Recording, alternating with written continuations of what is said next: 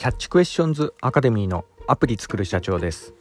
えー、本日はですね身代金ウイルス暗号解除記事の考察というようなところでお話の方させていただきたいと思います、えー、私のこちらの番組はですね主に YouTube で配信させていただいておりまして YouTube の方はですね iPhone アプリの作り方ラズベリーパイによるリモートサーバーの構築方法。それから最近やっております NFT の DAO プロジェクトとして IT エンジニアのコミュニティなども運営したりもしております。こういった情報がお好みというような方いらっしゃいましたら YouTube の説明欄ですね。そちらに情報を記載しておりますのでこちらからもぜひよろしくお願いいたします。YouTube でアプリ作る社長と検索していただいたら出てくるかと思います。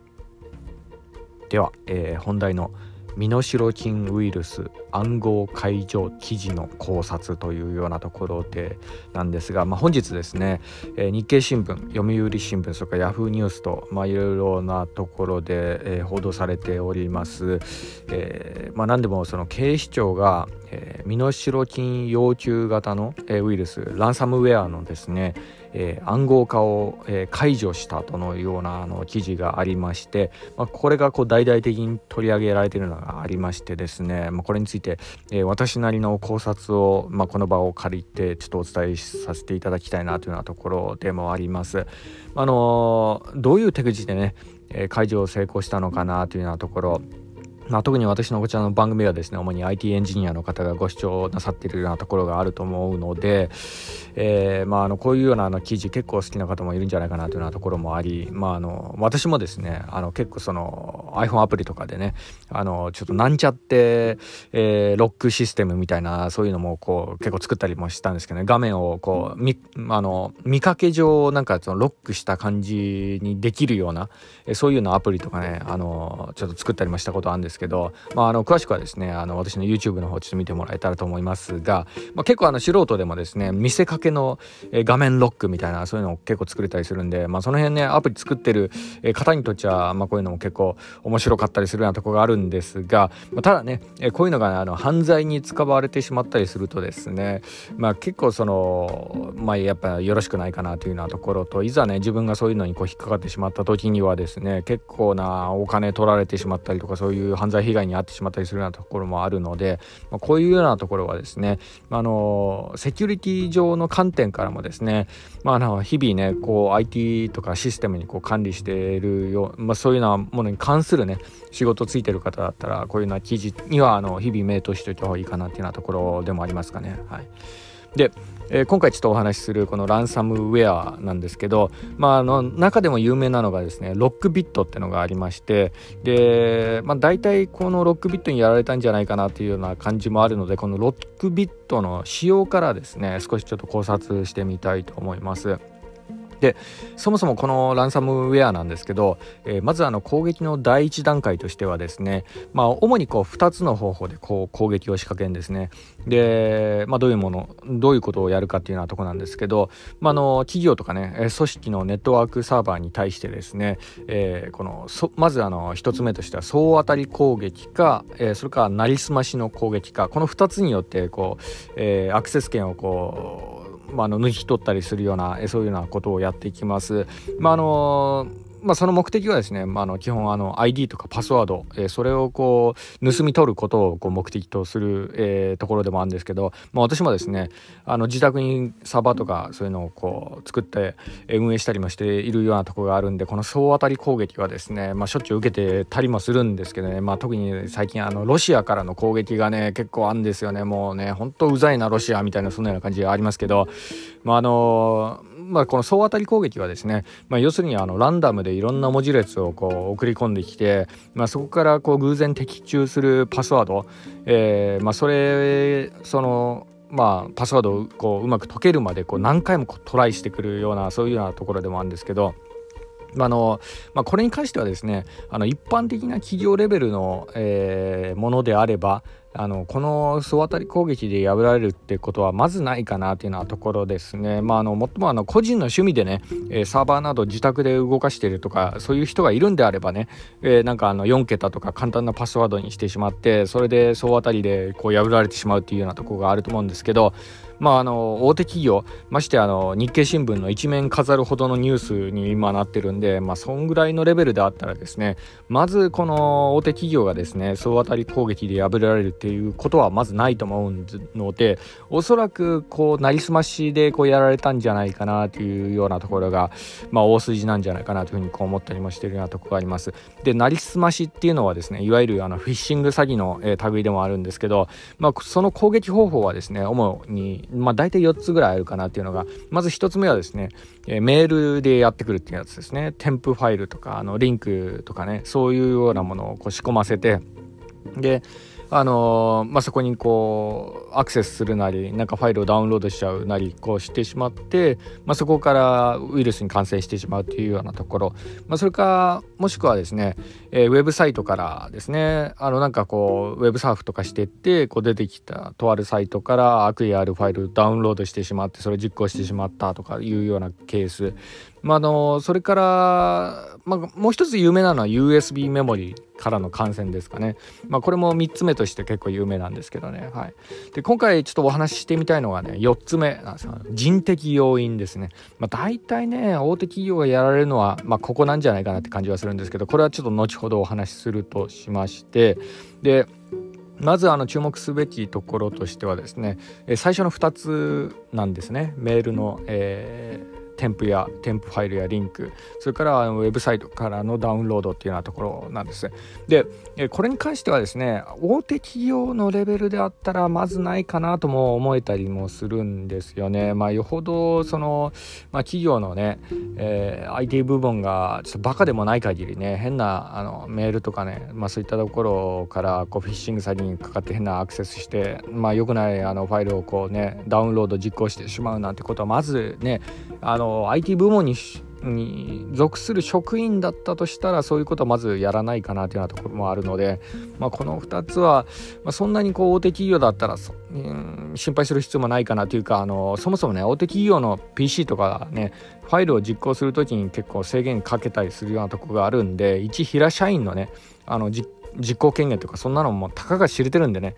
まあ、そういうところから、まあ、あのなんかねこう社内のイントラとか全部やられるっていうのはまずないかなというようなところでもありますかね。はいまあ、一方ねあの一つこう可能性として、まあ、なきにしもないあらずかなというふうに思えるのがこの USB なんですよね USB もですね結構ね、まあ、ここから感染するっていうのも結構多いのでというのが、まあ、とあるねあの記事によると USB の、えー、落とし物に見せかけて、まあ、それをこう職員の PC にあの会社の PC にこう差し込んでそこからこう感染させたっていうような事例もなんか過去にあったみたいでこうわざとね落とし物に見せかけるっていうのもですね、まあ、結構ちょっと怖かったりするようなところがありますよね。はいただこれに関してもですねあの大手企業とかであれば USB 仕様のロックとかがそういったものをこうかけてることも多いので、まあ、単純にこう差し込んだだけで一気に感染するっていうのも、まあ、そうそうないかなというふうにこう、まあ、思える、えー、ところもありますかね。はい、でそこでやっぱこうどういう手口から、えーまあ、こういったあのランサムウェアの被害がこう、ね、起こるのかなというようなところの、まあ、考察で本日一番言いたいかったところでもあるんですけどそうなんです。それあの先ほどもちょろっと言いましたが人的要因、まあ、大体ここかなっていうようなところなんですよね。はい。で、まあ、あの言ってしまえばですね先ほど言った3つのですねある意味あの人的要因をついているようなところがあるんですけど、まあ、特にこう人的要因の中でも、えー、IT 部門のシステム化を騙すっていうようなところですよね。はい、ここですよね。一平社員を騙すっていうのは、まあ、それはあのよくあるかもしれないですけど IT 部門の、えー、その人人ですよね。人間をこう騙すっていうようなところ、まあ、これはですね会社にとっても防ぎようがないんですよね。だからここが狙われやすいのかなとも思えたりもしますかね。はい。まああの IT 部門の職員も人間ですんでね。に、まあ、人はやっぱこう騙されてしまうのはまああのね人間であるゆえにしょうがないことでもありますけど、はい。まあ、あのよくあのプロのハッキング詐欺師の有名な言葉にですね、えー、システムを騙すより人を騙せとも言われたりしますがそうなんですよねここがやっぱり一番疲れやすいポイントかなというようなところでもありますかね。はい、で、えー、その職員の、えー、いわゆる実行権限ですよね、えーまあ、そこをですね、えーまあのまあ、どうにかこうにかしてこう抜き取るっていうわけではあるんですけど、まあ、例えば、まあ、どういうことがこう起こりうるかなっていうようなところなんですが、えー、やっぱその会社のシステムのメンテナンスとかね、えー、それからあのトラブル対応とか、まあ、そういうようなものが発生した時って、えー、結構まあ侵入されやすいかなというかあの IT システム化もですね結構ちょっと騙されてしまうこともあるかなというようなところでもあるんですね。まあ、ここういうようなね事態に陥るとですね結構あの落とし穴にもなったりするなところがあるんですよね。まあ私もですねとある施設の保守で、えー、社内 LAN とかにこうアクセスを許可された経験とかそういったものもありますが結構ねそういうようなあの、えー、まあのベンダー会社が、まあ、そのシステム化にこう派遣されて、えー、なんかこうそういうなあのシステムのメンテナンスとかやったりするような、えー、そういうような場面っていうのはですね結構仕事が結構丸投げされるようなことが結構多かったりするんですよね。でこの PC でじゃちゃんと設定しておいて終わったら声かけてみたいなそういうような感じでねこう言われてしまってもうんまあ、そんな中でね黙々と作業してる中、まあ、ふとねあの脳裏をこうまああの、まあ、ちょっと横島な思いがなんかちょっと、えー、浮かんでしまうことも、まあ、たまににあったんですけどっていうのがそういうようなね丸投げされて全然こうね終わったら声かけていくみたいなそんなような感じでこう言われてしまうとですねこのタイミングっていろいろなねなんかあのシステムにウイルスとか仕込めるんじゃないかみたいなそういうようなね発想とか、まあ、ちょっと脳裏横切るようなこともありましたがまあもちろんね私はそんなことはしてませんけど、まあ、ただね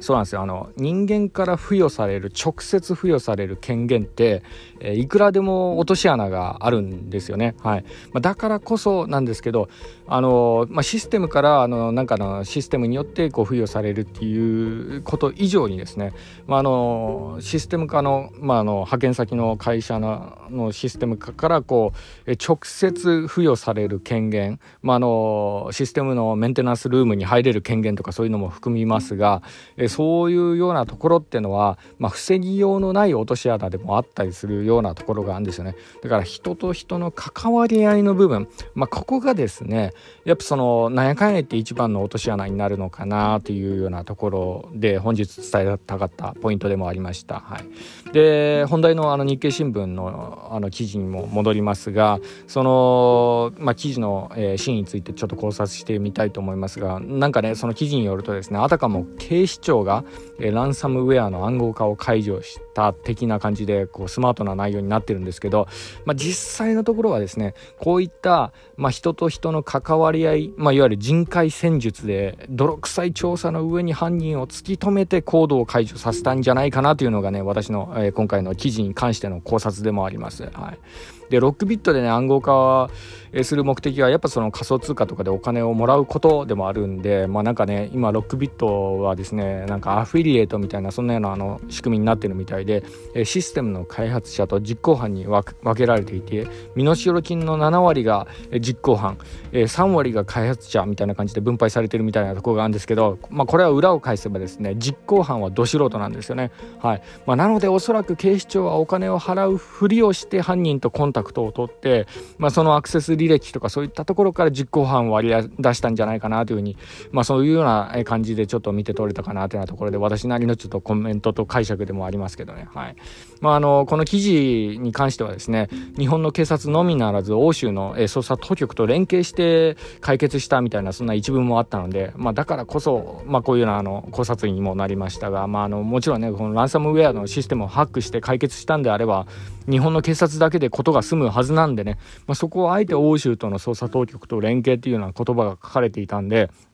やっぱあの実行犯の足を押さえて人海戦術で暗号解除にこう成功したんじゃないかなというふうにこう、まあ、思える節があったんでね、まあ、今回ちょっとこのようにコメントさせていただいた次第でもあります。はい。まあのまあ、日経新聞の方ではですねあの日本のサイバー当局の技術力の高さみたいな感じで、ね、賛美しているところありましたが、まあ、おそらく技術力っていうよりかは泥臭い操作の、まあ、いわゆる粘り強さがですね功を奏したんじゃないかなというふうに、えー、もう思います。ましたかね。はい。まあ、いずれにしてもですねこういう犯罪はですね日本がターゲットになりやすいところでもあるんで、まあ、これからもですねあの泥臭く警察には頑張ってほしいなというような思いもあり、まあ、そこをねちょっと褒めたかったところでもあったんである意味、まあ、そんな感じでね、えー、私なりのコメントを、えー、述べさせていただきました。本日は以上になります。では最後にいつもと同じ言葉で締めさせていただきたいと思います。IT エンジニアに栄光あれ。